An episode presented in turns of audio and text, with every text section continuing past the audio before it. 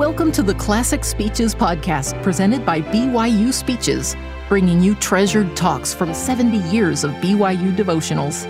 Be sure to check out our other podcasts by searching BYU Speeches wherever you get your podcasts, or by visiting speeches.byu.edu/podcasts. This devotional address, entitled Faith, Family, and Friendship, was given on February 6th of 2007 by Peter M. Johnson, then an assistant professor of accounting at BYU. Good morning, my brothers and sisters. I'll begin by telling you a little bit about myself, and in the process sharing with you my testimony of the gospel of Jesus Christ and the three key ingredients we need to ensure happiness and peace in this life, and a taste of what life will be like in our heavenly home. I grew up in the Queensboro of New York City. New York City is a wonderful place full of excitement and entertainment. And as a youth, I was heavily involved with rap music, and my brother and I belonged to a group called CBS. No, it's not the television station, but the acronym CBS stood for Can't Be Stopped. We thought the name was cool. We traveled throughout New York City, performing at wedding receptions, high school dances, and block parties. And during the summer months, we had different rap groups visit our neighborhood to perform free concerts. Most of the youth involved with rap visited the parks to listen and at times compete with the other rap groups.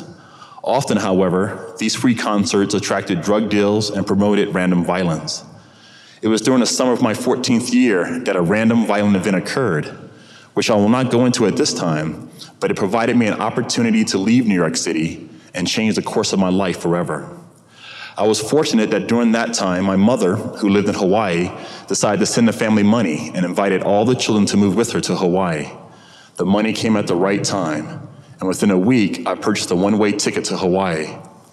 When I arrived in Hawaii, I recognized quickly the many differences from New York City, the clear blue water from the ocean and the fresh, cool breeze at night. I also recognized the many different nationalities and cultures. And after attending my first day of Mililani High School, I came home and told my mother that it felt like I attended a United Nations meeting and that I represented Africa. During the first few weeks of high school, the basketball coach noticed I was one of the tallest young men on campus and invited me to try out for the basketball team. While living in New York, I didn't play much basketball, as I enjoyed baseball and was on a bowling team. I had never played on a basketball team. I believe it was because of my height that I started on the varsity team as a sophomore. We won 3 basketball games that year, and everyone in the community was excited because it was 3 more games than the team had won the year before. In my junior year, we won 6 basketball games, and by the time I was a senior, we won 14 games and became the Western Division champions and advanced to the Hawaii State playoffs. Due to the success of my senior year, I was recruited to play basketball for the BYU Hawaii campus. All I knew about BYU Hawaii was that it was a church school, similar to a Notre Dame or St. Mary's University. At the start of my fall semester, I was instructed by my academic advisor that I needed to take several religion courses to graduate from BYU Hawaii. For my first semester, I decided to take the New Testament, and for the first time, I began to understand, in part, the importance of a Savior. While living in New York, I was a converted Muslim. The Islamic faith regarded Jesus Christ as a great prophet, or a great man, similar to Moses or Abraham. I did not realize the importance of Jesus Christ and his atoning sacrifice until I read about his life in the book of Luke. I studied how the Savior healed the sick, raised the dead, made the blind to see and the deaf to hear. Will you imagine for a minute that we all lived during the time of the Savior?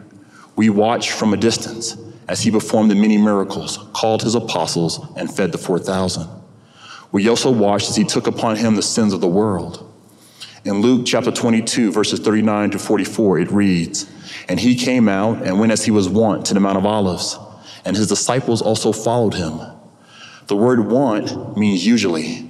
Often when the Savior wanted to be alone, he visited the Mount of Olives and other similar places to pray.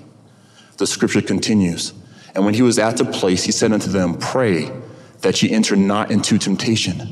And he was withdrawn from them about a stone's cast, and knelt down and prayed."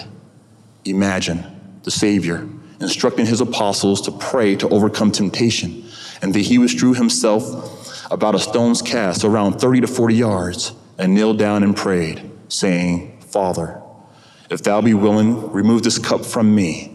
Nevertheless, not my will, but thine be done. I believe the Savior at this moment knew that he was about to take upon him the sins of the world and ask, Father, if there's another way that the sacrifice could be made, but if not, let thy will be done. And there appeared an angel from heaven strengthening him, and being in an agony, he prayed more earnestly, and his sweat was, as it were, great drops of blood falling down to the ground. The Savior felt the pains of our sins. You know how it feels when you have made a mistake and your heart begins to ache? The Savior felt our heartache and our feelings of guilt and anguish. He took upon him the sins of all mankind, my sins, your sins, and the sins of all those who lived before, and the sins of all those who live after us. And the pain was so great that it caused the Savior, even Jesus Christ, to bleed from every pore of his body. Well, you know the rest of the story. Judas betrays the Savior with a kiss, and Jesus suffers more pain before he is nailed to the cross. The Savior suffered death so that we might have life. As the fall semester progressed, I was introduced to the missionaries. They visited my dorm room on a regular basis. I can remember playing my rap music on my boombox. I would ask the missionaries if they wanted me to turn the music down. It was not until I served my mission when I learned that the missionaries were not allowed to listen to music. And so for a long time, I thought this was the reason why the missionaries came by my dorm room so often. After about a week of daily visits, the missionaries asked if I wanted to take the missionary discussions. My first discussions with the missionaries was in the library on the BYU Hawaii campus, and they showed me the video, The First Vision. The movie talked about Joseph Smith and how at the age of 14, he felt confused about the many different religions. He wanted to learn the truth and to understand more fully the plan of our Heavenly Father. Young Joseph searched the scriptures, and he read in James 1:5, if any of you lack wisdom, let him ask of God. The scripture touched young Joseph, and he decided to exercise his faith and to ask God. Joseph Smith went into a grove of trees, knelt to pray. And as he prayed, he saw a marvelous light. And in the midst of that light, young Joseph saw our Heavenly Father and Jesus Christ. As I watched this video, I felt in my heart that it was true. Joseph Smith exercised faith, trusted in the Lord, and his prayer was answered. The missionaries continued to teach me the remainder of the fall semester. It was fun. I learned a lot, but I had no desire to join. The next semester, I was again instructed by my advisor that I needed to take a religion course. I decided to take the Book of Mormon. I had no doubt about additional scriptures because as a Muslim, I had studied the Holy Quran. My Book of Mormon instructor was Brother Gary Smith of the School of Business. I started to read about Nephi and how as a young man, he listened to the Lord. And when Father Lehi instructed his son to return to Jerusalem for the brass plates, Laman and Lemuel complained, whereas Nephi simply said, I will go and do as the Lord commands, for I know the Lord giveth no commandment unto the children of men, save he shall prepare a way for them, that they may accomplish the things which he commanded them. Nephi exercised faith, trusted in the Lord, and obtained the brass plates. I read on. I read about King Benjamin and how he served the people with all his heart, might, mind, and strength. He loved the people he served, and more importantly, he loved the Lord. During his last days upon the earth, he built a tower so that he might be able to teach the many things pertaining to the kingdom of God. King Benjamin states, I tell you these things that ye may learn wisdom, that ye may learn that when ye are in the service of your fellow being, ye are only in the service of your God. King Benjamin served his people as we must serve one another. King Benjamin exercised faith, trusted in the Lord, and brought peace to an entire nation. I read on. I read in 3 Nephi chapter 11 of how the resurrected Lord visited the people on the American continent. The Savior was introduced by his Father. Behold, my beloved Son, in whom I am well pleased, in whom I have glorified my name, hear ye him. And it came to pass that he stretched forth his hand and spake unto the people, saying, Behold, I am Jesus Christ, whom the prophets testify shall come into the world, and I am the light and life of the world, and I have drunk out of that bitter cup which the Father has given me, and I have glorified the Father and taken upon me the sins of the world, in the which I have suffered the will of the Father in all things from the beginning. The Lord then told the people to arise and come forth, to thrust their hands into his side, to feel the prints of the nails in his hands and in his feet, that they may know that he is the God of Israel and the God of the whole earth, and have been slain for the sins of the world. The Savior, my Savior, the resurrected Lord extends his hands of mercy and love to all who will come unto him. The Savior, my brother, my friend. I stopped reading. It was near the end of winter semester. I completed my finals and was prepared to return home to the other side of the island. My scholarship did not cover the spring term, and so I was prepared to work for the spring and summer to save money for the fall semester. On the day I was prepared to leave campus, I received a note in my mailbox from Brother Gary Smith, my Book of Mormon teacher. He wanted to see me. I returned to my dorm room and received another note that Brother Gary Smith wanted to see me. I thought to myself, why would he want to see me? Will Brother Smith give me an F grade for religion? No one ever fails religion.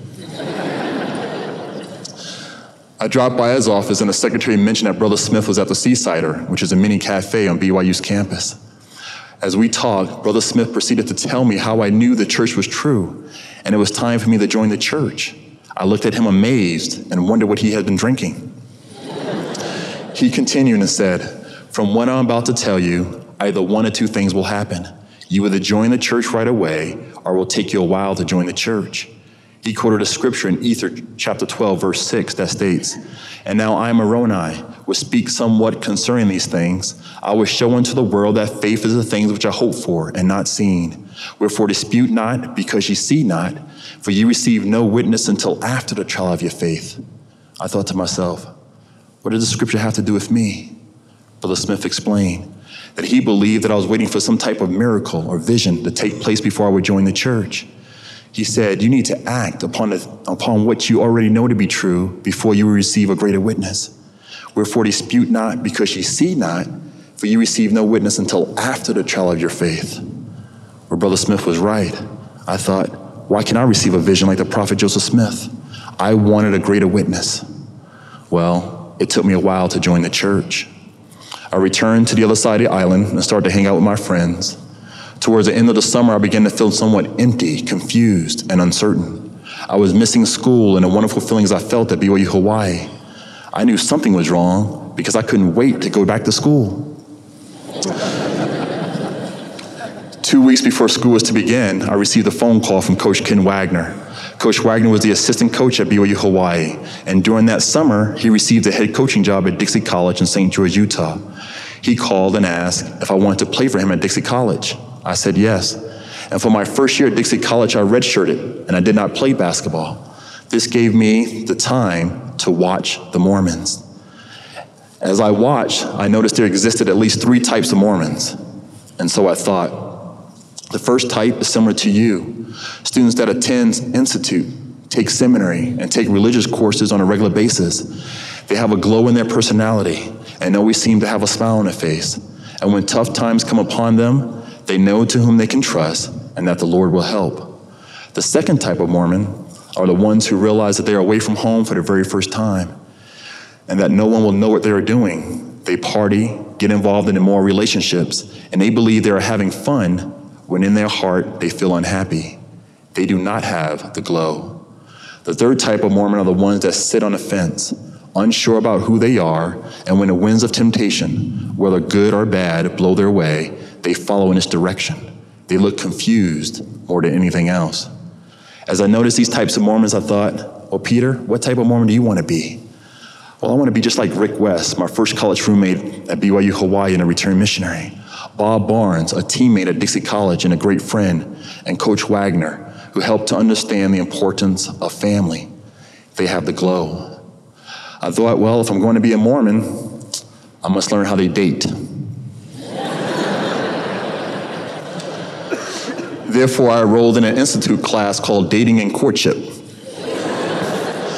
And I guess the other 28 male students in the class thought the same as I. At this time at Dixie College, a good friend, Trudy Smith, began to take the missionary discussions. She invited me to attend with her. This time, the sister missionaries taught me about the Church of Jesus Christ.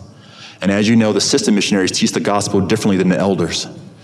After each discussion, they used to cry as they shared their testimony. And they wanted so much to hug me, but they realized it was against mission rules.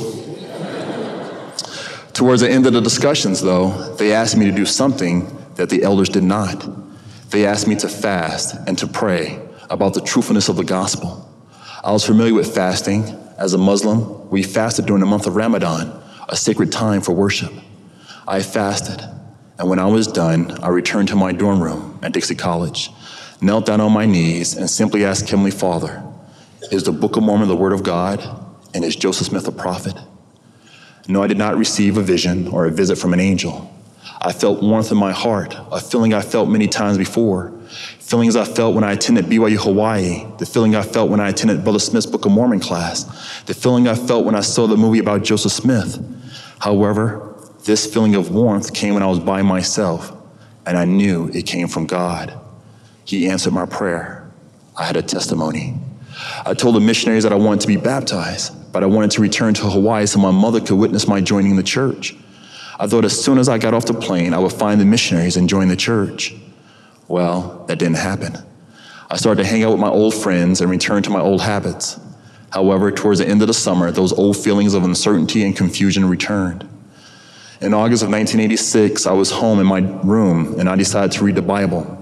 I read in John 14:15. If you love me, keep my commandments. I knew I loved my mother. She is a source of strength in my life. I knew I loved my family, but did I love God?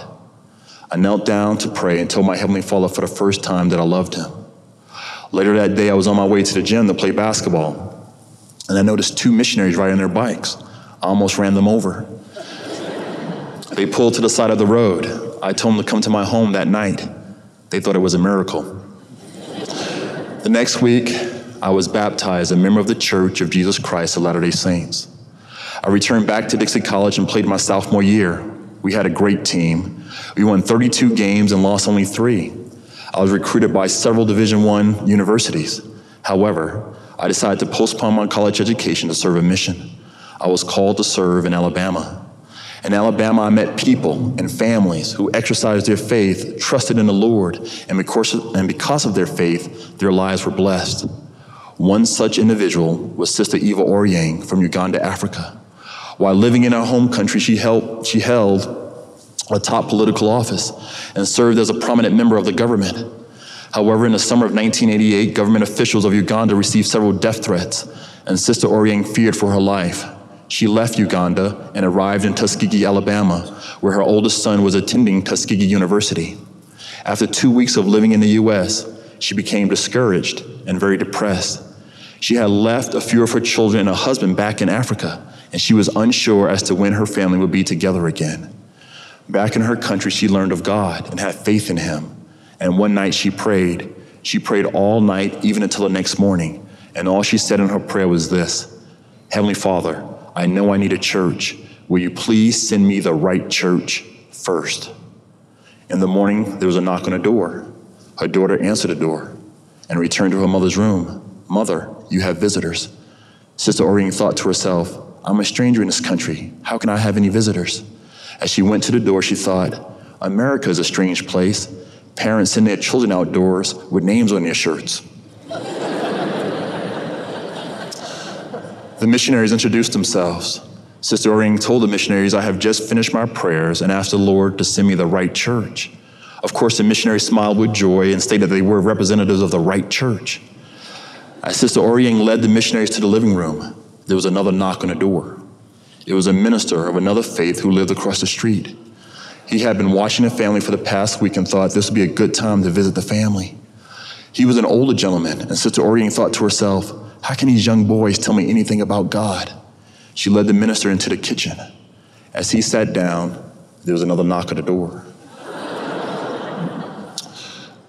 It's a true story.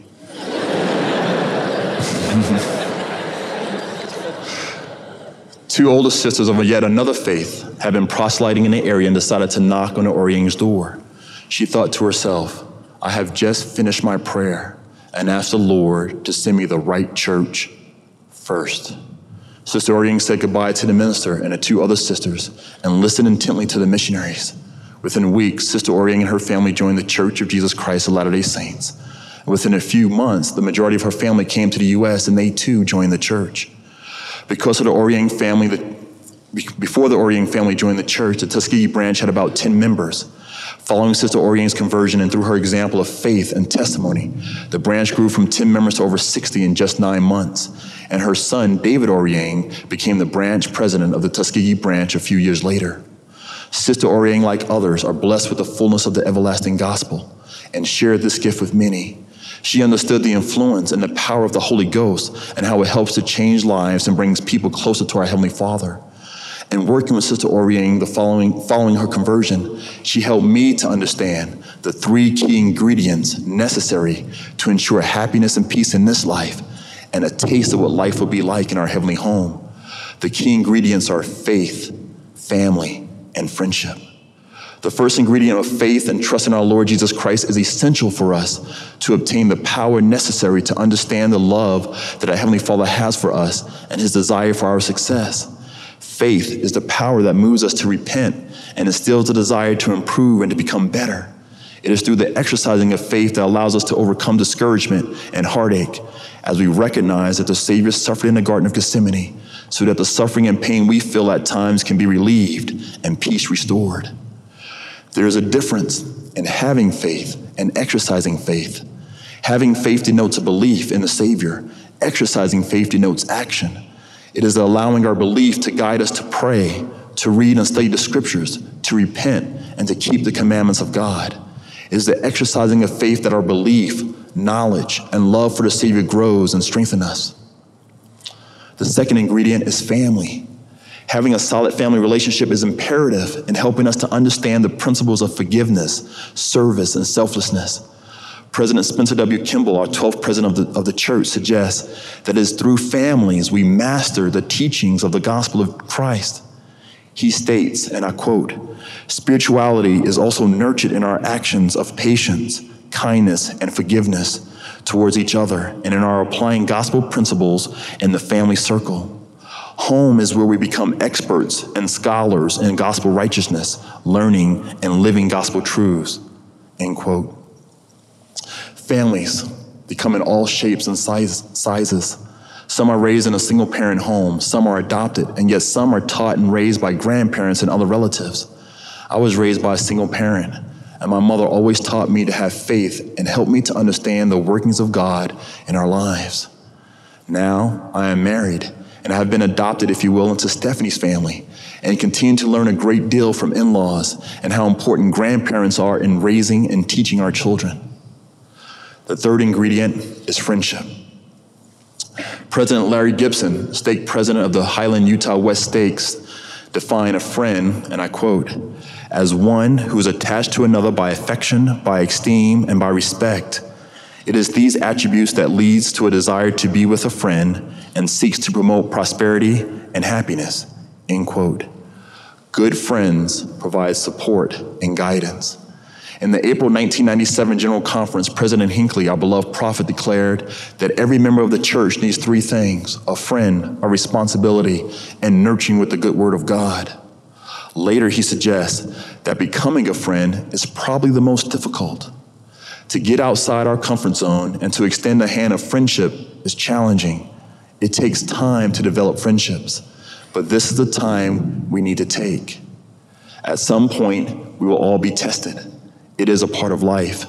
And when those times come, and they will come, it is a great feeling to know you have a friend at school, at work, or in your ward to show love, to listen to your concerns, to be an example of goodness, and to testify of truth. These are the attributes of friendship.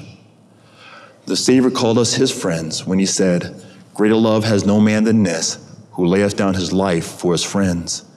As we study in the book of Proverbs 17:17, it states, "A friend loveth at all time." We need to take the time to become friends. There are those that you associate with that need your friendship and your support. Brothers and sisters, I know God lives. I know Jesus is the Christ, the Son of God, and the only begotten of the Father, our Redeemer, our Savior, and our friend. I know we have a living prophet, even Gordon B. Hinckley, and this is the Lord's church upon the face of the earth. We have been given much. Therefore, we must give of ourselves and incorporate and strengthen the three ingredients of faith, family, and friendships to ensure happiness and peace in this life and begin to understand in part what life will feel like in our heavenly home. My friends, take full advantage of the Lord's goodness. His arms of mercy and love are extended, and all are invited to partake. For the Lord has said, "Come unto me, all ye that labor and are heavy laden, and I will give you rest. Take my yoke upon you and learn of me, for I am meek and lowly in heart, and you shall find rest unto your souls. For my yoke is easy and my burden is light. The Savior loves you and he loves me. In the name of Jesus Christ, amen. You've been listening to the Classic Speeches podcast presented by BYU Speeches. Please check out our other podcasts, including Recent Speeches, updated weekly with new talks given on BYU campus, as well as other speeches compilations on love and marriage, overcoming adversity, by study and by faith, Come Follow Me, the Prophet Joseph Smith, and Jesus Christ, our Savior and Redeemer. Go to speeches.byu.edu and click on podcasts for more information. You can also find all BYU Speeches podcasts at your preferred podcast provider.